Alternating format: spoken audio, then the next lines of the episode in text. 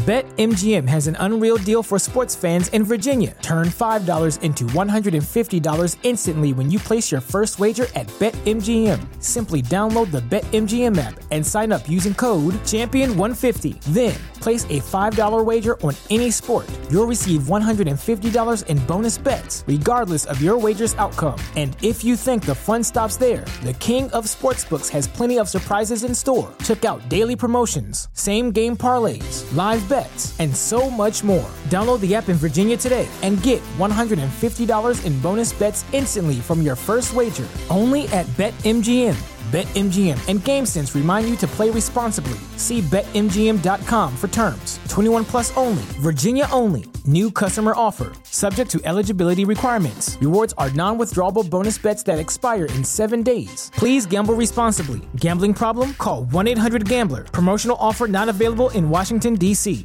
Hey, all, before we get to the show, I wanted to thank you, the listener, for supporting the new Fight Game Media Network during our first week. And this week, we're adding our new AEW show to the feed called The Boom. James McDaniel and Kevin Ely are on the ones and twos. They join an already loaded lineup, like our WWE recap show, The Wrap, our MMA show, In the Clinch, our boxing show, Pound for Pound. Write that down with Fumi Saito and Justin Nipper and take it home our weekend show. Make sure you subscribe to the Fight Game Media Network feed and leave us a five star review.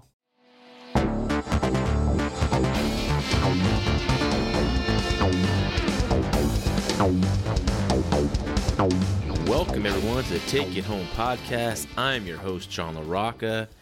And on this episode, I was hoping to get back in my normal routine of this podcast, is where I review um, the promotions that a lot of people aren't currently watching or focusing on or doesn't get much attention, like an MLW or sometimes the Impact Wrestling, NXT UK, um, Ring of Honor when um, when that was going, but you know, we got a couple more months for that till they take a break to the springtime. So um, that's what the show is usually about. But lately, I've been doing some special shows because the world of wrestling has been wild and crazy, especially with the WWE with all their releases. I think I saw a, a post that said 80 something releases this year alone. Um, it's it's just getting a little bit ridiculous at this point. Um, now, granted, I said a few weeks ago, I believe on this show, and also the Fight Game Media Podcast show on the Wrestling Observer Podcast Network, that more releases are coming. Um, that was the basically the skull butt around WWE. Um, a lot of people thought that it was going to come soon from the SmackDown side. Now I didn't really go through all the list of these these individuals, what brand they're on, but it looks like most are from SmackDown, so it does make sense that that was the next target. Now, hopefully, that doesn't mean NXT UK is coming up anytime soon. I think the uh, TV deal at BTS uh, Sports is going to save that brand for the time being. As long as that there's a TV deal there, I think NXT UK is fine. But um, you know, once NXT UK goes down, I don't know. I'm gonna watch much WWE. I had to watch well, I had to watch NXT because we do Garrett and I do cover it for the Fight Game Media podcast on like again on the Observer website. So I mean, I'm watching that because of that, and of course, I still watch NXT UK because I, I really love that product. But I'm just down, and I re- releases happen, right? I mean, this is the wrestling business releases happen. People leave territories in the back in the day, um, cycle out talent, but this is a bit much because, especially on this list, there were some people that are just completely shocked because the current the current goal for WWE is to get younger. They want young talent. They want personalities. Um, that's what we keep hearing, right? Go younger, bigger personalities. We want to create superstars. And when releases happened on Thursday, I was completely shocked to see now all members of Hit Row are gone. Of course, a couple weeks ago, two weeks ago, they they uh they released B Fab, which I talked about here on this podcast, and I could not believe it because though she can't do much in the ring at all, she had the look, the charisma. She was the binder to this group. She held it together. She completed the package of this group in a very interesting and exciting new group. And, you know, they were called up, you know, the SmackDown on the draft you know, they were featured. And then now they're all gone within a couple weeks since the draft. It just makes no damn sense. Um, it, you know, that means Swerve Scott, Top Dollar, Ashante the Adonis are all gone.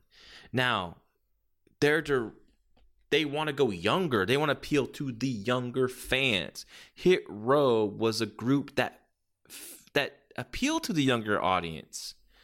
And that's a problem. Like WWE wants to go younger, but you have old guys making the decisions. You need they need to be influenced by younger creative people instead of, you know, it's just Vince who's what going to be 80 or close to it.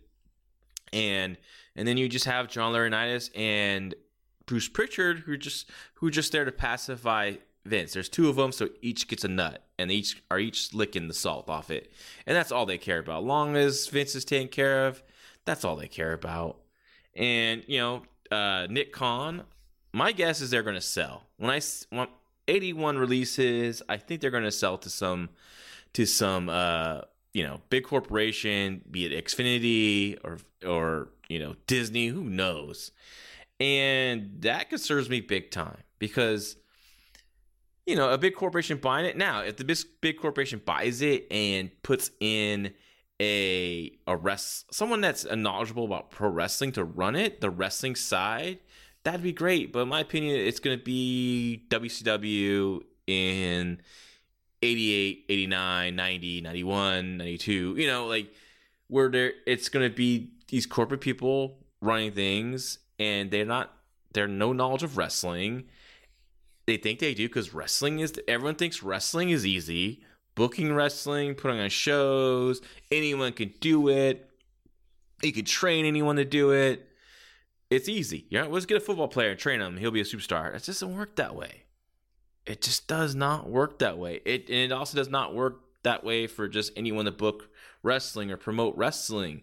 It takes someone that's really truly passionate about the business side and and loves it, right? And it's just really frustrating to see right now with the WWE, and it just makes you not want to watch. Like this weekend is what Survivor Series, and oh, first of all, like looking at the card, everyone but Roman Reigns is just stale to me. Like there's no one I really want to see. I mean, I like certain talents. I like I like Matt Riddle. I like Randy Orton. I mean, I like their work, but is it enough for me to sit there for three hours to watch? Like no, because there's nothing fresh. Like Randy Orton versus someone new like a Bronson Reed when they when they you know or you know a Keith Lee if they were featuring him. That's interesting. Those that's fresh to me, right?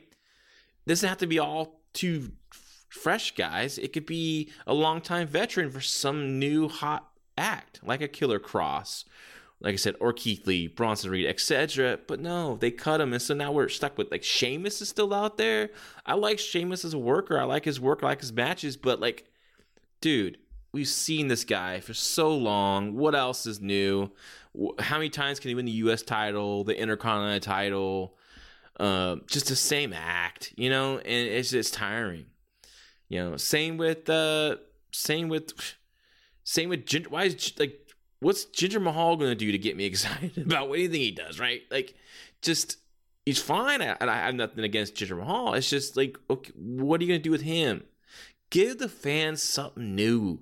Give them something fresh. You call up these people and you do nothing with them, or you keep them in the middle. They're just they just blend in with everyone else. How is Rhea Ripley just there? She is a freaking superstar. She should be on the top of the brand as one of the top females that you're pushing. She's young. She has an awesome look. She has a connection with the crowd. People want to just watch her. They want to cheer for her.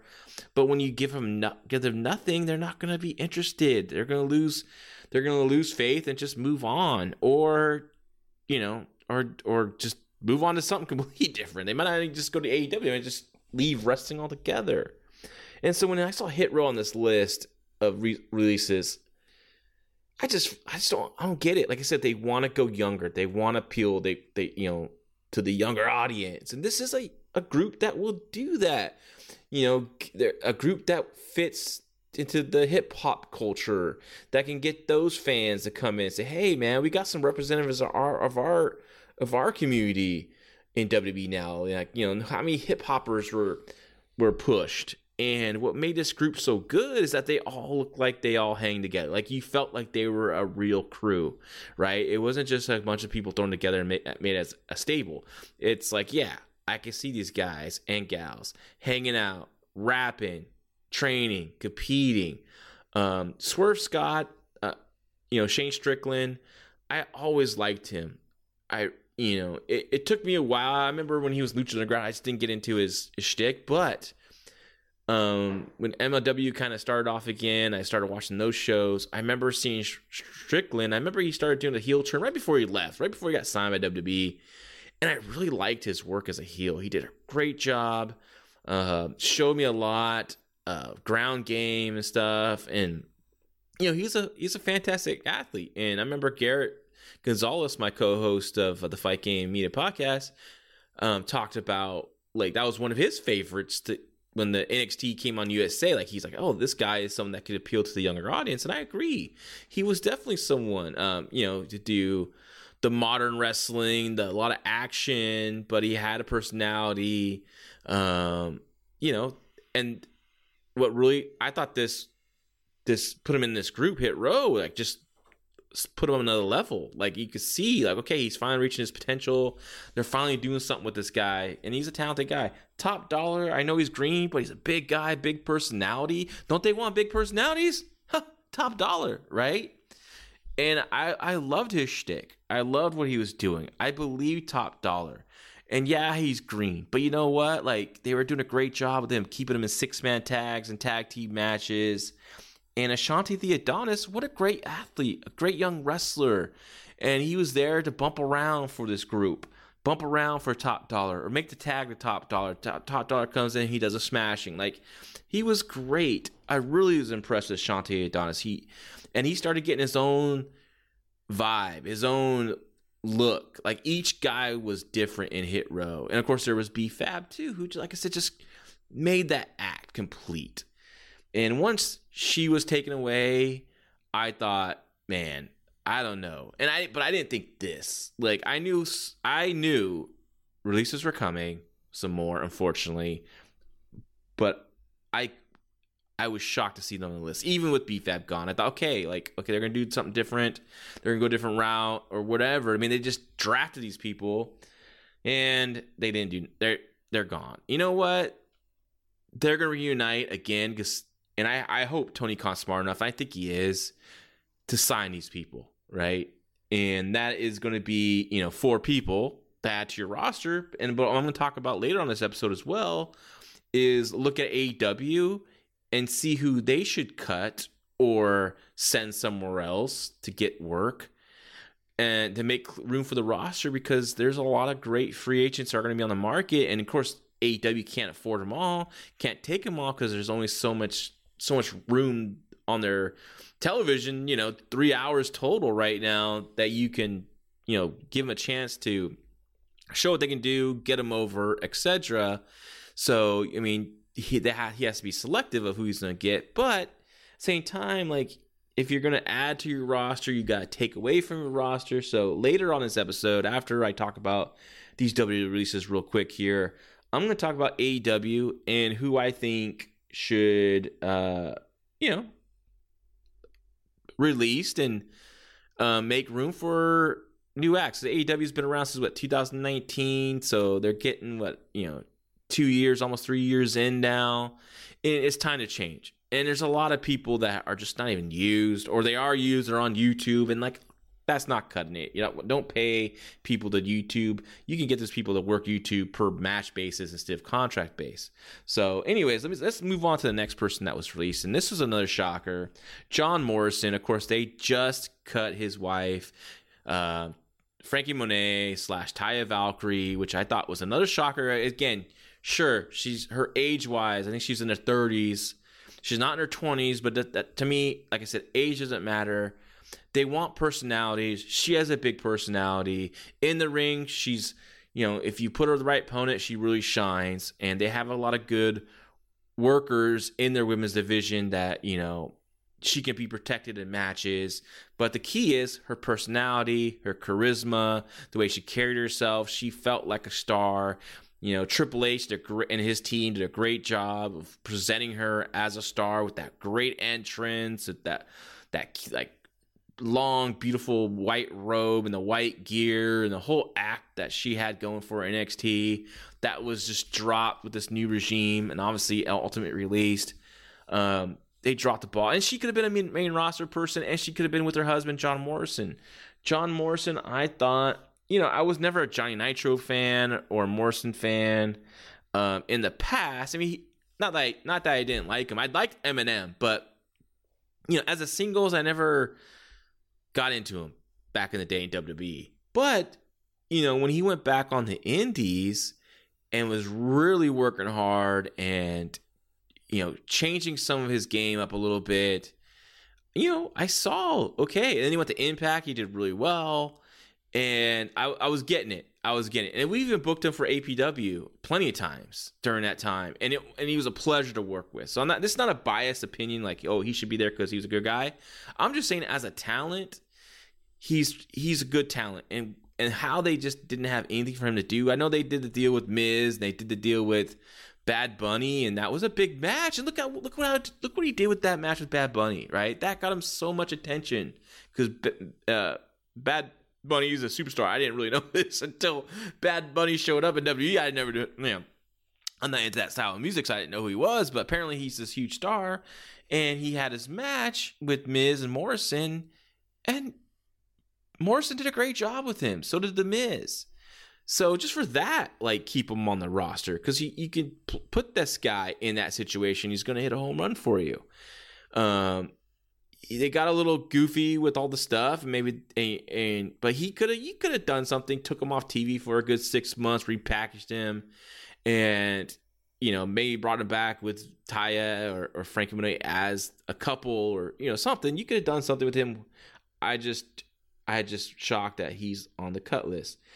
Tegan Nox, again, they want to go younger. She's like in her 20s. I know she's had a lot of injuries to her knees, but it's a great story. She always fights through, works her way. Like it, you just if you tell that story, you could, you know, it's easy to get behind her. I did. I really like Tegan Nox. I thought she was a I thought she's a good talent, good young talent. Of course, she needs more experience and you know, and that's fine. She can work people on the main roster. That's why she's there's Natalya there, and and you know Charlotte and Becky. Like she can get the experience working, you know, their top roster.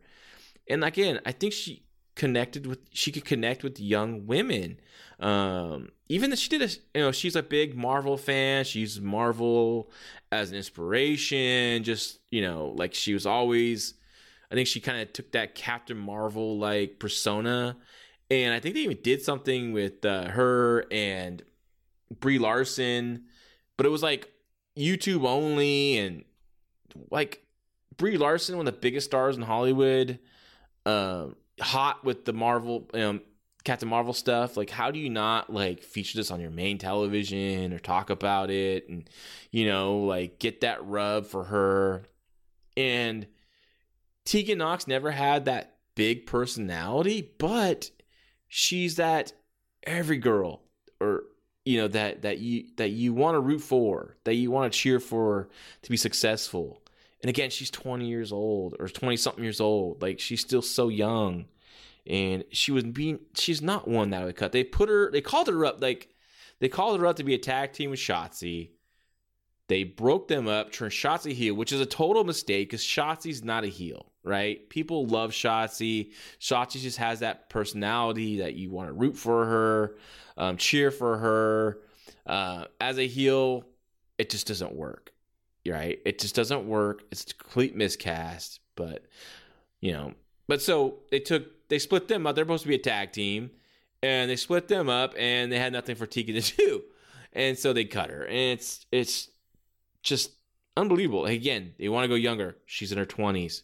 They want big personality. Hit Row has big personality. You know, it's this is just doesn't make sense. John Morrison, big personality.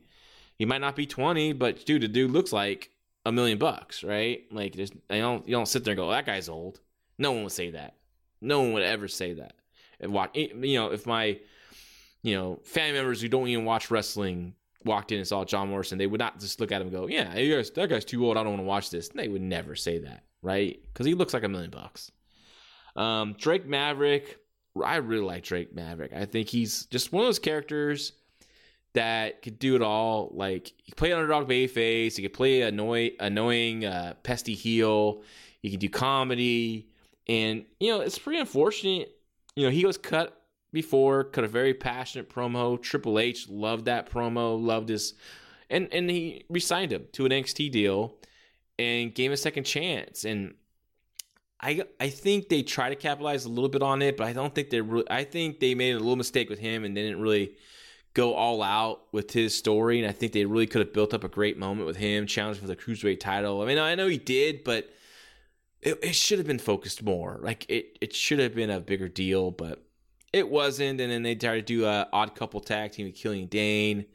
And then he was kind of just, you know, lost in the shovel when Killian Dain got released.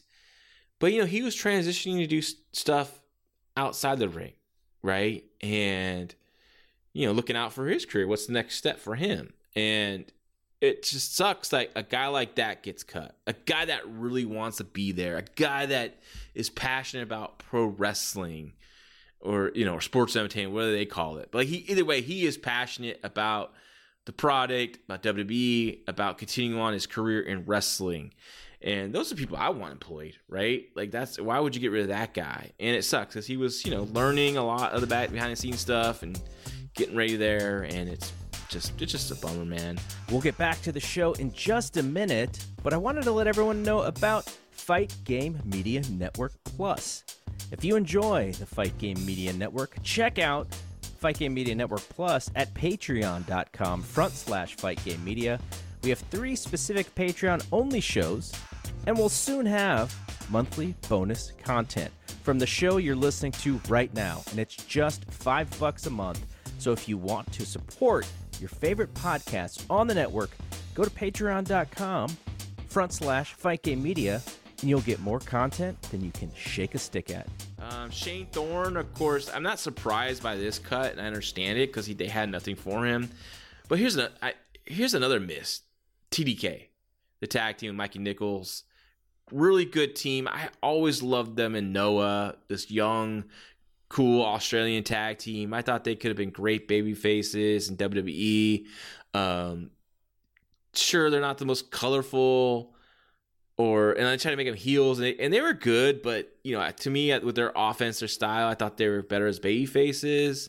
And I remember when Shane Haste or Shane Thorne here, he, you know, TDK, they're doing a bunch of vignettes and promos, and Shane Thorne had this like great long hair, kind of like AJ Styles hair, but just even better, man. Like, like he just looked like a future star, right? And when next you know, he shows up his haircut. Haircut. It's not. And I, I understand like he did it himself, and I'm, I'm like, no. I, if I was WWE, I would say, dude, you're not cutting your hair, right? You look like a star. Don't cut your hair. It's not in your contract. We're not allowing it, or something. You know what I mean? Where I would make him not cut his hair, and he wouldn't because if he, if he feels like, hey, they they want to cut my, they if I don't, they don't want me to cut my hair, that means they want to push me. They see something in me, you know. But he did, and I don't know. I don't know why they never really got together in WWE as a team. I thought they were a fun team. And I, you know, on the main roster, you know, tag teams aren't really featured. They're not really put in that main event position most of the time.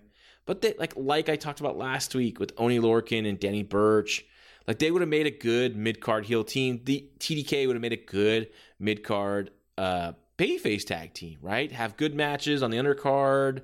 Um, when they did uh, house shows, you know, they, they would go out, they could go out there and give you 15 on a tag match and make a good tag match, you know, kind of open a show up or second match on the show to kind of get the crowd going.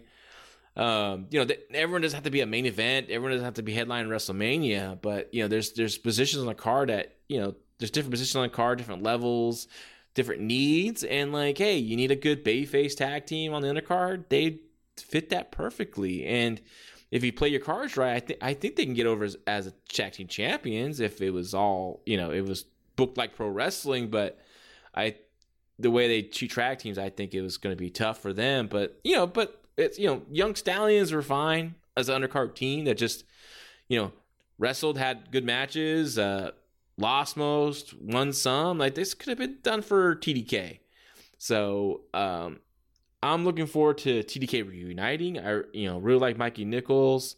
Um, you know I, I, I, it was he's a really good guy. I got to work with him back in uh, gosh 2005 when they would come down. Him and Hartley Jackson would come down from the New Japan Dojo or come up for the New Japan Dojo for to work APW shows, and they're just two freaking cool ass dudes, and uh, had a lot of fun working with them. Uh, my my team worked them, and it was just a lot of a lot of fun. And I was I'm, i was so happy for Mikey Nicholls' success and going to Noah and doing well there, and finally him and him coming to uh, WWE. And like I said, they were a good tag team, and I'm just bummed that WWE never could find anything to do with them. So the last guy on the list is Jackson Ryker, um, former Gunner in Impact Wrestling. You know, I always liked Gunner in Impact. You know, I think they gave him like a bunch of start and stop pushes there. I remember one time they gave Rick, Ric Flair was his mentor, but I always thought he was a talent, great look, you know, good work. And in WWE, when he showed up, you know, they took a while for him to find something to, to do. But when they put him with uh, Wesley Blake and Steve Cutler, like as the Forgotten Sons, I just thought this worked, and I love this six man tag team. Um, Blake and Cutler were a good tag team, and Jackson Ryker was, you know, the muscle, the heater. What do you want to say? Like he was there to interfere, and he could break out and do. He could be the singles guy. What? You have a good tag team. You can do six man, switch partners. You can do a lot of stuff with them. Uh, they're a good team. Of course, they get called up. Um, they have some fortunate bad breaks. One, uh, Jackson Ryker got a lot of heat for his political views, and you know, a lot of people, fans, and people on you know were pushing back on that. Which, you know, if you don't agree with someone's political views, that's fine. But like, I'm not gonna like let it stop me from like booking someone or you know unless they're just being a, a, nuisance in the back or a distraction in the back. But if they're not being a distraction in the back and there's it's their own political views and they're not bringing it to work and preaching it to work, then you know that's fine, right? But I thought he I thought Forgotten Sons had something, and so when he was gone, Forgotten Sons was just forgotten.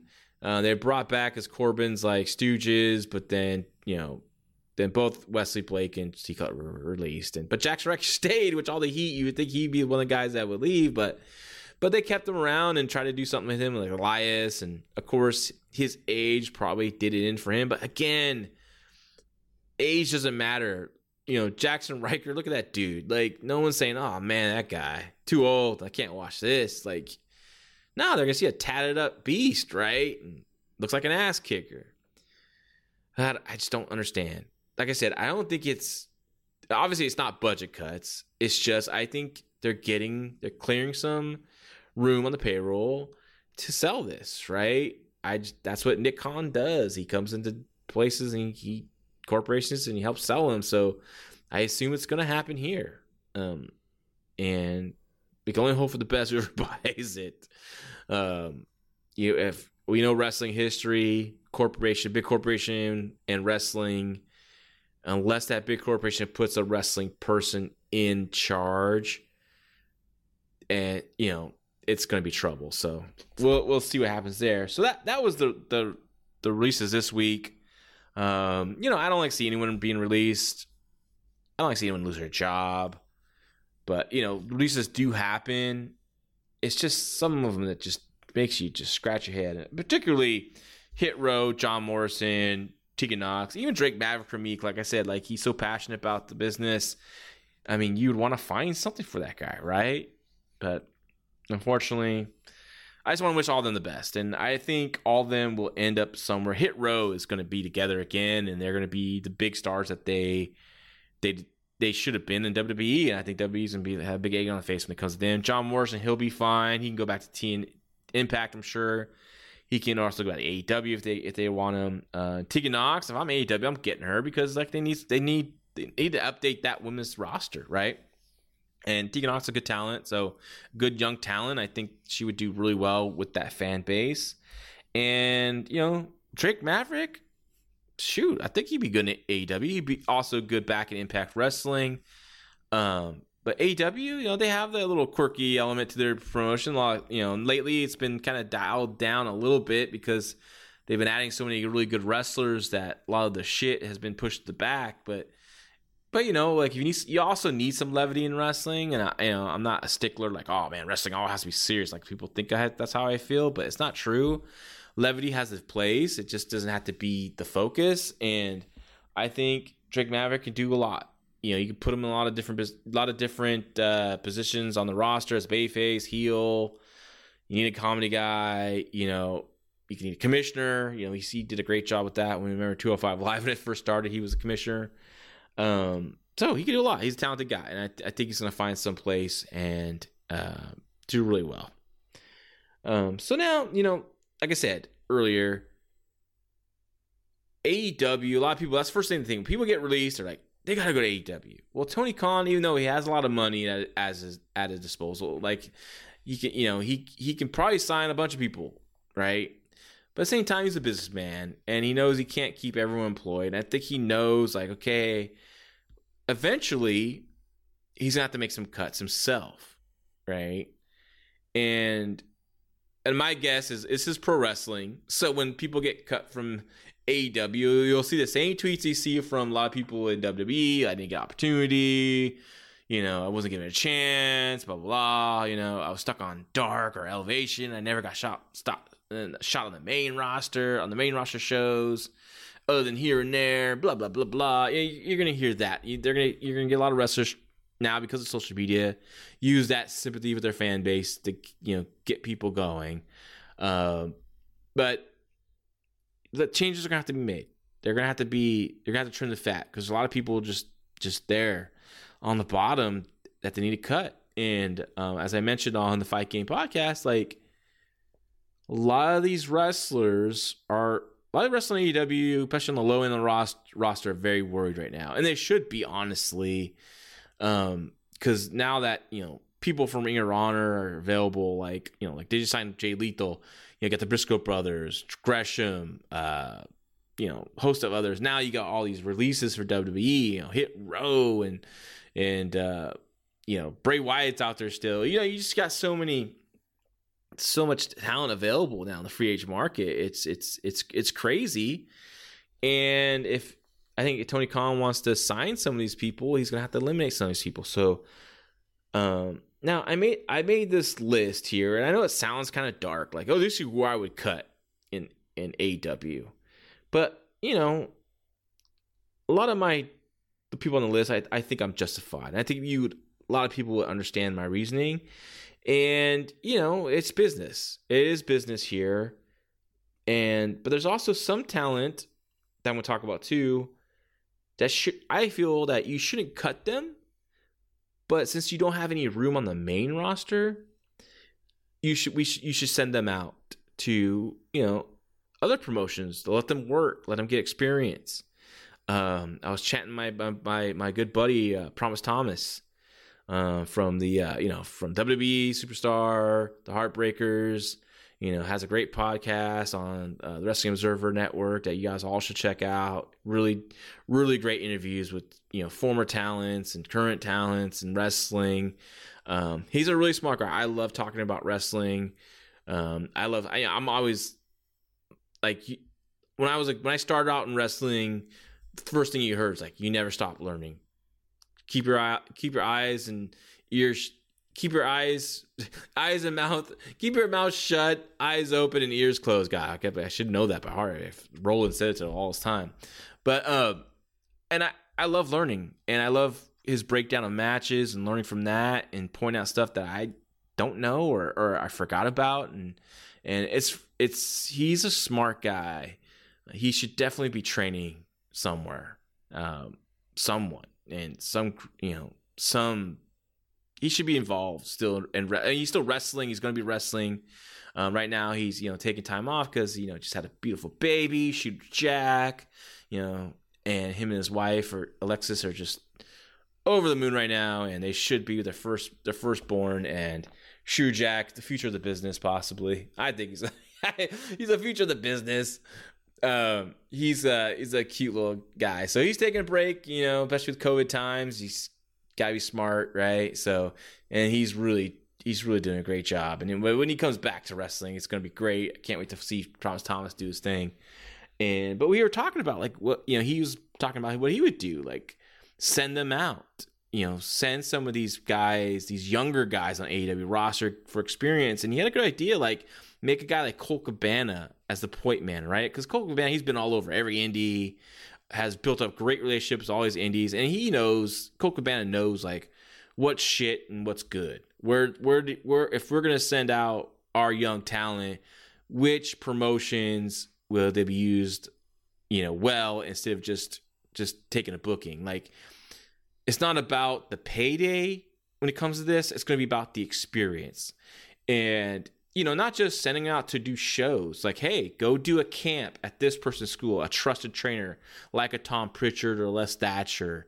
Um, don't send them to Bob, you know, Smith, who just, you know, worked locally in this town and he thinks he's, you know, a headliner. No, like send them to people, quality trainers that they can learn and you know get more knowledge and just because once you get more knowledge and bits and pieces here and you just bring it all together and it, helps you in the ring.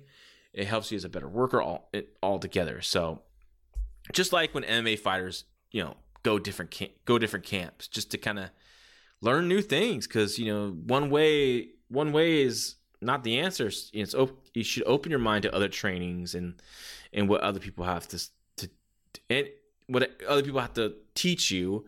And hey, you know, like sending a guy or gal to Tom Pritchard for a week, a month, whatever, could be better than sending him out just to do a show here and there, right? Versus another green guy. So um, I think that's a brilliant idea. And I and I've talked about that myself before on the Fight Game podcast when AEW had this relationship with Impact Wrestling. And okay, and then they started doing some, you know, talent exchange. Obviously, Kenny Omega was doing his thing, but I remember, I don't know if people remember Private Party went to Impact. I think they did one taping, but I'm like, okay, there's no upward mobility for Private Party. They're really young. Impact Wrestling for a year or two there would be great for them to get the experience in front of television because you know they never did television until they got the AEW. They're still very green. A place like Impact will, you know, give them experience from a TV, and you know they can get over and featured instead of like left behind on AEW because there's no room to put them on the TV. So, uh, I think that's a great idea. They they should definitely leverage that. Leverage stuff with NWA. I know Tony Khan had a little fizzy fit, you know, about he wanted to he wanted NWA to bow down for helping him out, but you know, I hope they kind of mend their fences and just for another place where they can send talent to, let them work. They have a little TV show that's online or whatever. Like it's still TV. It's still it's still something that their talent can get experience and new people for them work. Um, MLW, same situation. They have a pretty good relationship with MLW. You know, let you know, even though they they signed Bobby Fish, they let Bobby Fish work out all his contract obligations. Same with Lee Mor- uh, Moriarty when you know. So you know, leverage that right. New Japan, leverage New Japan relationship. Uh, take a Brock Anderson. You're going to New Japan Dojo for a year, shipping you over there, right? Lee Johnson, go New Japan Dojo, because they're doing great stuff with uh, New Japan Dojo, and they they they have the best training system in my opinion because those guys come out and they're just phenomenal already. Way ahead of guys that have been doing it for like 10 years on the indies, right? Uh, and, you know, I was talking to Jeff Cobb, who was in town uh, a, a, week ago or so. And yeah, a week ago from that week ago. And, you know, came over to visit the family because we're, you know, we're all really close. And Um, that was an awesome experience to see him again. But we're talking about the young, the tra- the young, the young Lions. He's like, you know, and he's, you know, he's really impressed with their training, and he said that's he he, he believes that's the right way what they're doing, and I I, I don't disagree with him because they're churning out great young talents. And again, if I'm AEW and that you have this relationship with with with New Japan, like I said, send some of your top young guys and or and send them off, and even some girls. Okay, like yeah, they're not gonna send them to Stardom. Okay, you're going to Stardom, right? Like get them that experience and that training, and I think it's going to be just make an overall better product. And then when they are ready to come back to AEW, now they're good enough to be featured and, and do do something with. Instead of just being out there for a week and forgotten or, or, or months and then brought back for a little deal and then forgotten. Um, you know, let let the guys and gals, the young talent, go out there and build up a reputation and let, get that get that uh, thirst for fans to see him back in AEW, right? Oh man, Lee Johnson's been killing it in New Japan on those shows. And when he comes back into AEW, he becomes a big star because people saw what he did in New Japan or, or Impact Wrestling, etc. So I'm going to talk about some of those people who I would send out. But let's talk about the cuts I would make. And again, um, you know, some of these you might some of these you might not need to cut, and like I said, you can send some of these people out to kind of help, uh, you know, help an indie promotion that's you're trusting and using your young guy. But oh, we'll send you this former star and a booking. Like even if even without a contract, you can still like, hey, you know, you're you're not gonna have a contract, but you know, we'll definitely help you get bookings or you know stuff like that. Or or you can still book them for your dark shows and elevation shows and whatever YouTube show you're gonna have, but they're just not contracted. So you're not you, you know you're not there's you know, per match basis. And I'm gonna go over this list, and some names might surprise you. And first, first on this list for me is Matt Hardy. You know, a lot of injuries. Matt just has not looked good in the rings since he's been in AEW. Broken Matt or Woken Matt, whatever, just didn't work. I. I know he did it during the, the pandemic, you know, no fans era, but it just it's such a short shelf life this gimmick, and it wasn't gonna last here. It, it was overall a stupid thing. You know, it, it was it was cool for a little bit, but that's it, only a little bit. And the only card Matt Hardy really has left up his sleeve is, is when Jeff Hardy comes available they can come to AEW as a team, but you know, the Hardy Boys is better as a one time or a few special matches, eh, but then it being full time roster as a tag team, right? Um, so that's the only card I would kind of keep Matt Hardy around because you know Jeff Hardy comes available. You can do that. You could do that.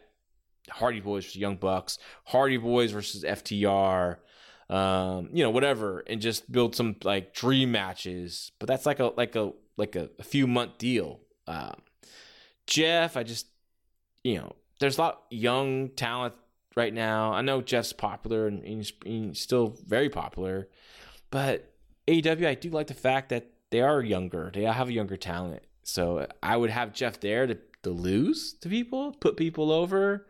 Um, you know, uh, a Malakai Black or uh, or an Adam Page, you know, etc. Like the young talent, MJF to beat him.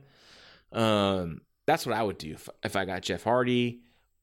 But that's and that's and that's all you can really do, right? It's not going to be long. It'd be a short term deal, and you know you just move on from it. So I just because Matt Hardy right now, just the, the whole heart Hardy family office thing is just lame and his work has been really bad since he's been in AEW. It's just and he's just by each week just loses less. I just don't care to see him, and I think a lot of fans, even AEW fans, are like, okay, we're we're over this, right? I'm sure they will pop once or twice for a big Hardy Boys reunion match versus a top team of theirs, but other than that, that's all he that's all he that's all he really has. Next on my list is Brian Cage. Um, I remember people were super excited about Brian Cage coming to AEW, and you know, I've worked with Brian Cage many times. I've known him for a very long time. Um, good guy, but just beyond the look and some of the athletic stuff he could do for his size, he just really doesn't add much to his no personality. He has no mic skills. So you you can't do much with him. He's you see like he's one of those guys you see once and it's like, wow, look what he did. And you see the same tricks the next next week. And it just he just wasn't connecting with his fan base. I don't think. Yeah, I think what he's what he was what worked on the Indies is not translating national television. He's very overexposed. And granted, like when they brought him in, like him him getting beat pretty quickly by Jon Moxley really hurt him. And of course, he got stuck with that stupid mark belt, the FTW title. That means nothing that no one cares about. I still don't understand why Tony Khan wants it there. I know why because he's a mark. He was a mark for ECW '98, and he thinks it's cool, but you know, no one gives a crap, right? It's a it's a fake toy belt, and just makes Rick, poor Ricky Stark look like a goofball with with with it. So, you know, Brian Cage, I just I think he's best to be released, and you know, I think he's his his deal would be good for indies, right? His shtick works there because you only see him once every so often in in your town on indies. Um, you know, he he was he was over in Impact, so he can have a home in Impact. It's a perfect place for him. But you know, AEW just it was he wasn't working. TH2, Jack Evans and and El Borico and or and Lethargico, whatever people call him. I this team, man, I just don't get. They're not good, sloppy, boring, no charisma. Um, I just don't understand why people are so hyped about these guys. Like, oh man, they got TH2. Like, no, they suck. Like, you you can't count on them to have a good match. They do a bunch of spots. Some of it look could look beautiful executed. Some of it, most likely, most time it's just just botched, right? Um, and Angelico zero personality. That's why they call him. Like he's like he's like just falling asleep out there. Um, no facial expressions, nothing. Jack Evans, like I said, he he flips around and misses most. Like it's just I don't I don't see what they bring to this product. There's a lot of good young tag teams out there that they can get and groom. Like, dude, uh, top flight passed you guys by. Even one guy hurt, passed you guys by. TH2, uh, you know, so they're out the door, in my opinion send him back to Mexico. It was thanks thanks for your contributions. But next on my list is Marko Stunt. And I know people are like, oh man, how you cut Marko? He's part of that Jurassic Express act.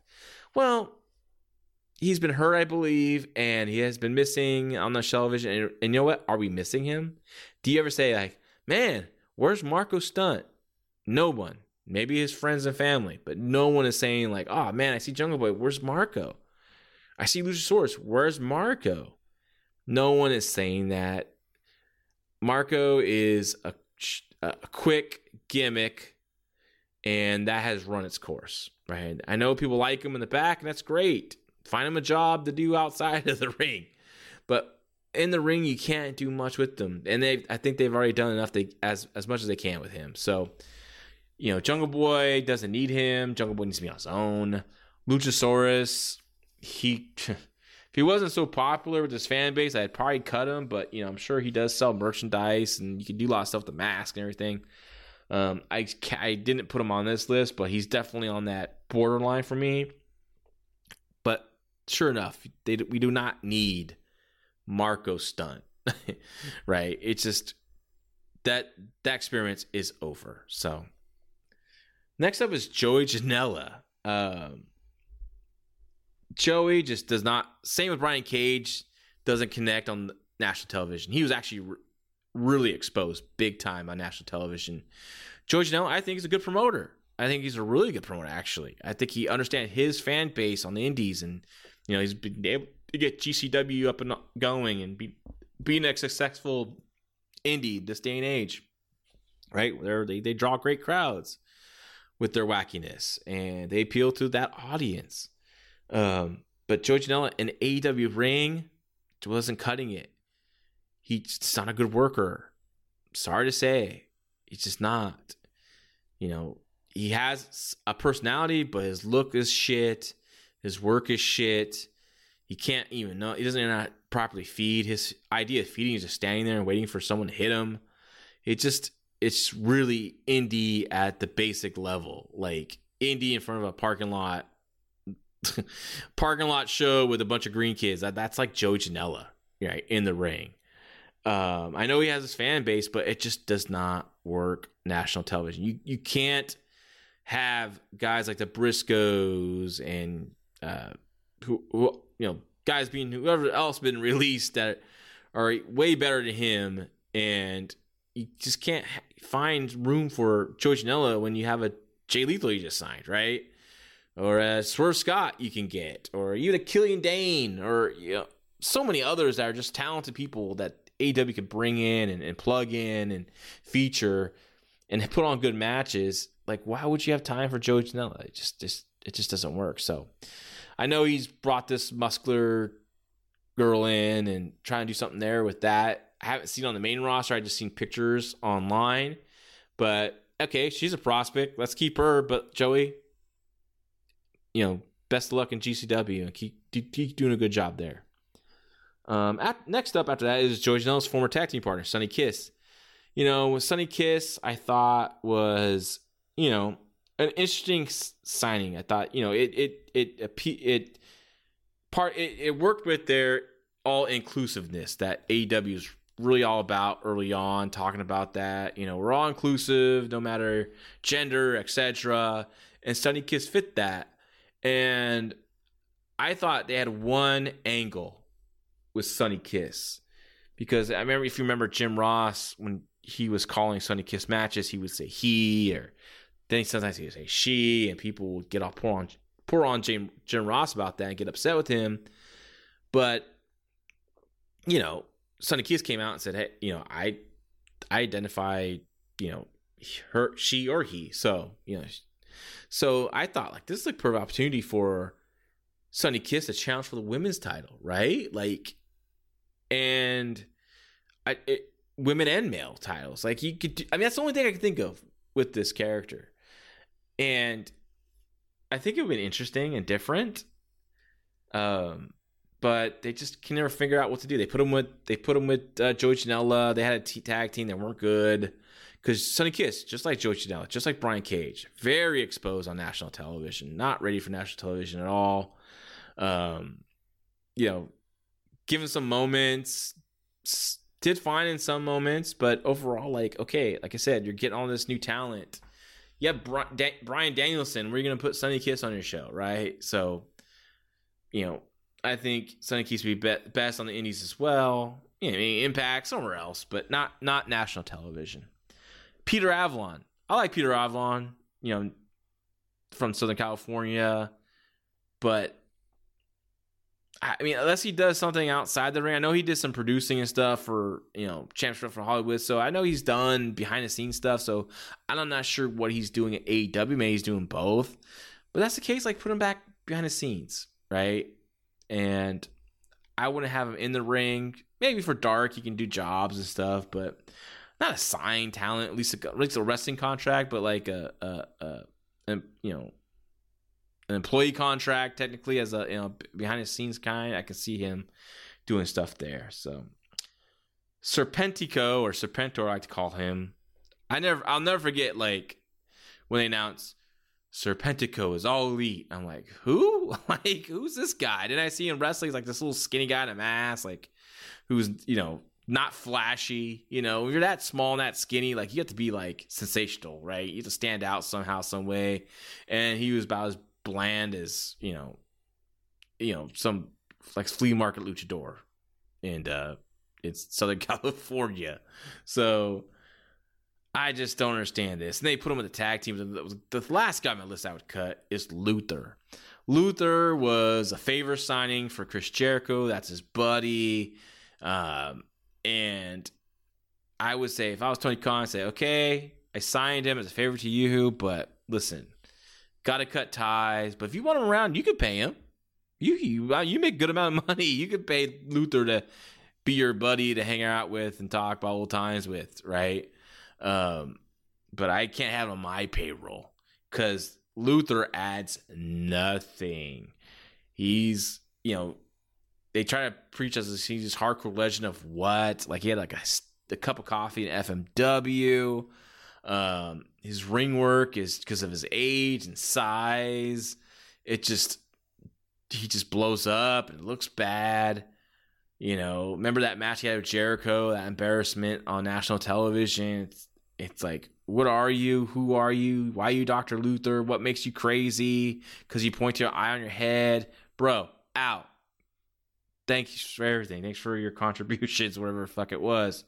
Like I, I'm sorry. I just I, this is a, this is a sign that just drives me nuts. Like I'm, you're gonna sign someone just because he's he's a friend of someone. I know this happens in wrestling all the time, but this is a little much. Like if the guy had talent, right? It's something to something to give, like to the future. Like okay, we could do something with this guy, but you get damn sure Tony Khan should have known like what he had in Luther, unless he just marked out for his old past in FMW for a year or so, or the fuck it was that you know a very small, small, small, small amount of people saw.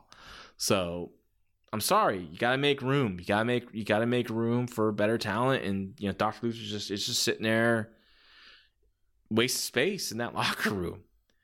Um, let's move on to the women's roster, and let's see who's who I think they should cut on this. And it might the first one's gonna surprise a lot of people because the former AW Women's Champion Nyla Rose. Nyla Rose as the powerhouse, the monster when you got a character like that, they really run their course fast. Like it's built them up as a big monster and they get knocked down. And a character like that are best for short term or for a year at the most, maybe two. But after a while, they just become part of the. Sh- they become less special. But then again, with Nyla Rose, like they started off her losing their. Excuse me, sorry, I hit the mic there. They started off losing her losing to Riho, right? And then they eventually put the belt on her and try to build her up as this monster and yada yada. But it's over. It's done with. You've done that. Nyla Rose hasn't added anything new to her act since she started AEW. Nothing to fresh her up. It's just the same old stuff.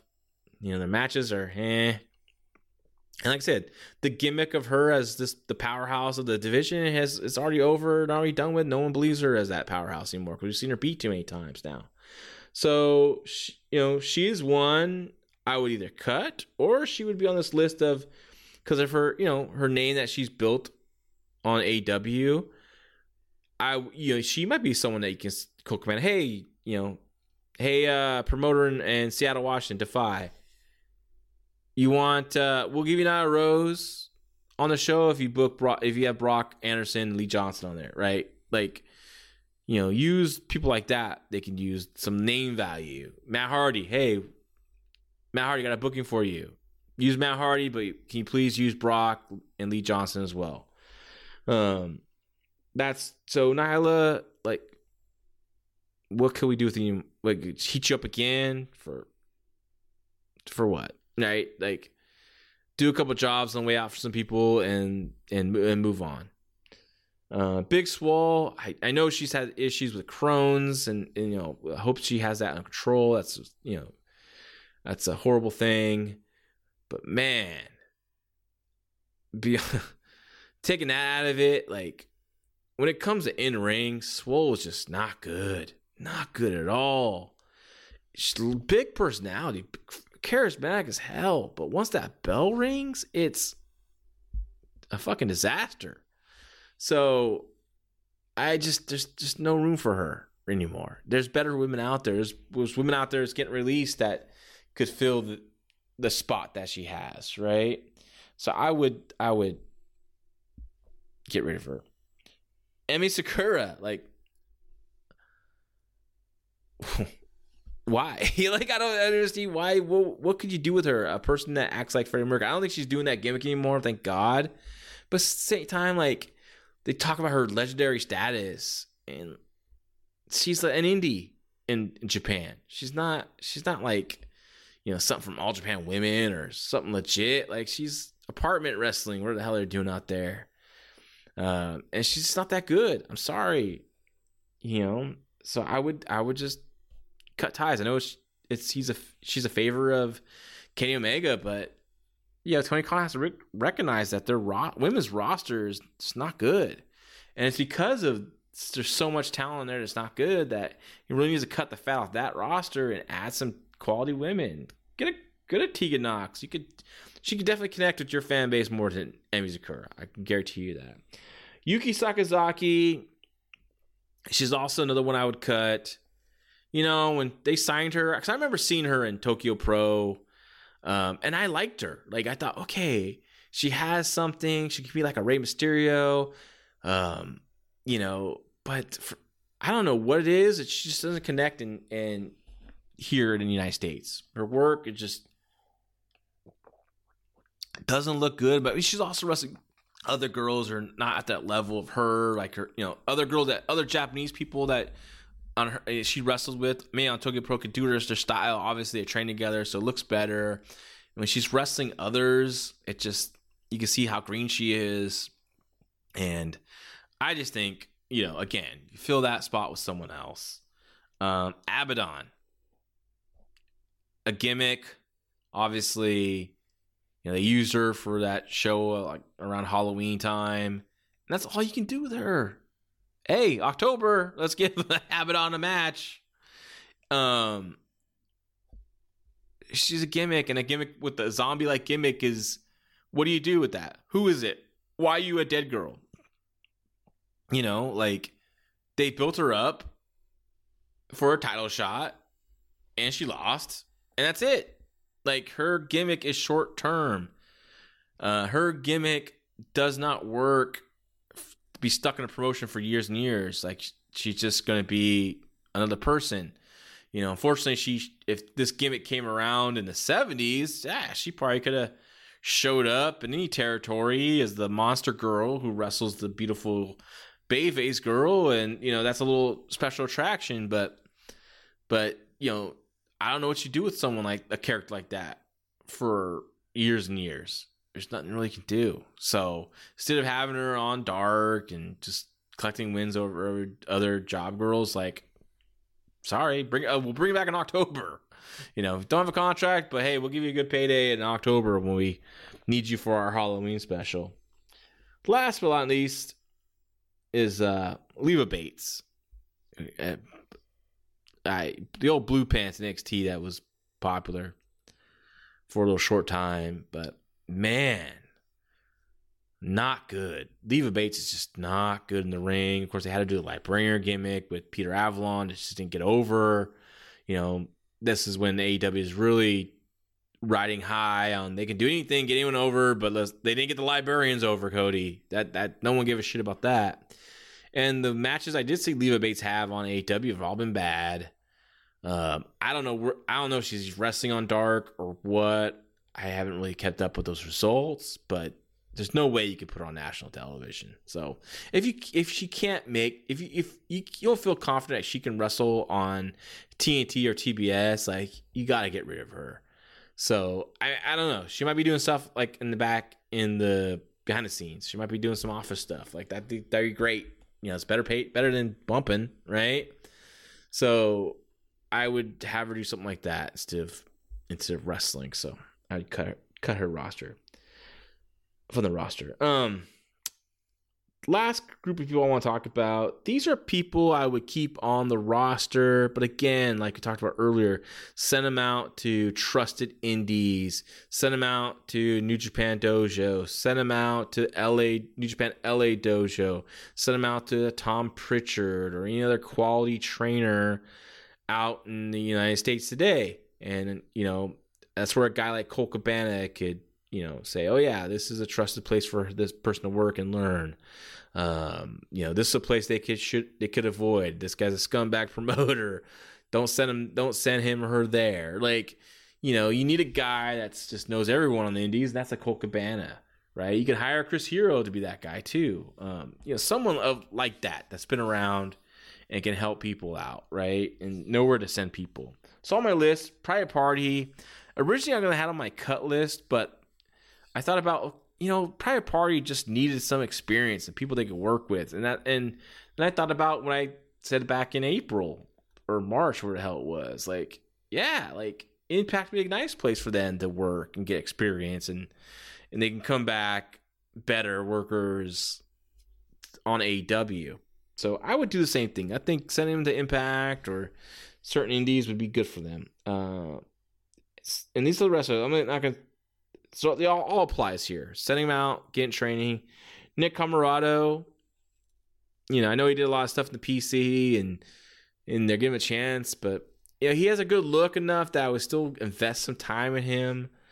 But if he doesn't get it, you know, he'd be definitely on my cut list sooner than later.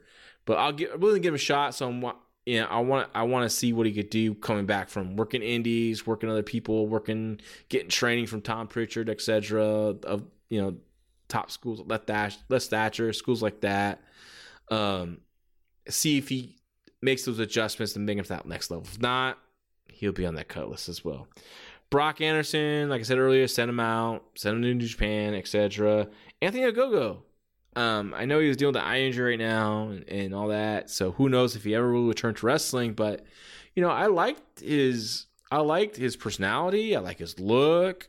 He has some raw talent that you can work with. So, but instead of like being on television and exposed because he's so green, send him out to trusted indies. Send him out to trusted trainers. Send him out to overseas to New Japan Dojo. Like, you know, I would definitely make that invested investment in him. Gun Club, Austin and Colten specifically. Uh, yeah, send them out, right? Um, unless you're just gonna make them the official heel jobber tag team of your promotion, that's fine too. But um, they're young guys and they need experience, so send them out.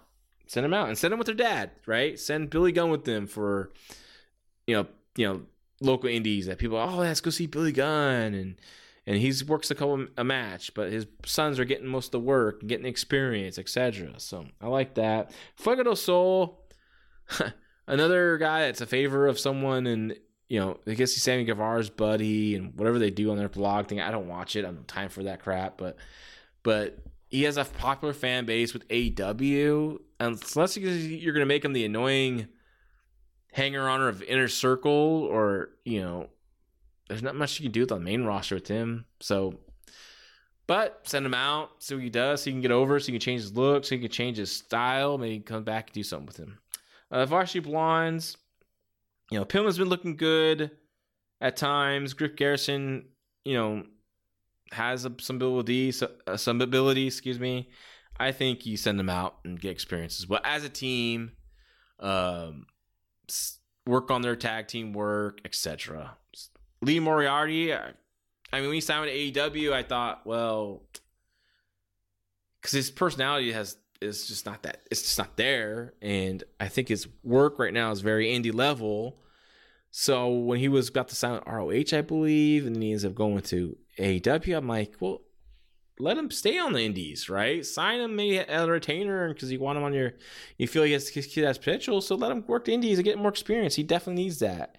He's just not going to get that experience working other indie guys like on dark and short matches what the fuck it is. Like just i would just I would have them go out to trust the indies and and also as well like make sure they're working veterans. You know, I'm sure you know not to work some shit guy on their on the local indie scene. Like no, give give these people something they can learn from, um, or send people with them to learn. Like okay, we're to book this veteran versus Brock Anderson. You know, they're in uh, Boston or Massachusetts area.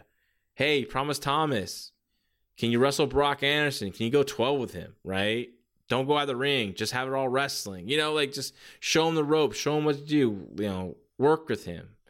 Um, after the match, talk to him. Break it down. You, you know, like that's the stuff they need to do. That's that's what they need. Shawn Dean. I mean, I don't even really remember him, but he's on the roster. Um, I think he did. He's the military guy, I believe, if I remember correctly. Like, okay, you know, set him out too, right? You you invested all this in him. Lee Johnson, of course, I said as well. Same difference.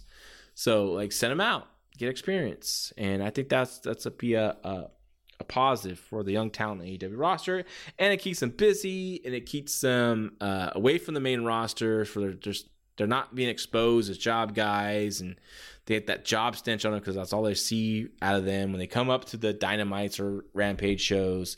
So putting them on indies to get experience or smaller promotions like impact and mlw um, would be just beneficial for all these guys on this list. So i i would like to see um, that happen and you know, so that's my show today. I know it's kind of I got a little ranty there. I apologize. A little late when I'm recording this, so had a busy day. Had a wonderful night with my wife and my oldest daughter Chloe at her school. We had a movie night out in their uh, play uh, playground area, grass area. They put a you know big screen out there. We watched a movie, some kids movies from like 2008. I don't, I don't, I wasn't really paying attention. There's so much going on. It's like hard to watch the movie, but uh, it was still just a good time right? So I'm a little little tired. I'm just getting getting close to the end here, and um, but I hope you enjoy the show. Thanks for uh, checking out. Thanks for checking out our new free feed of Fight Game Podcast, and make sure you guys check out our Patreon. Um, Five dollars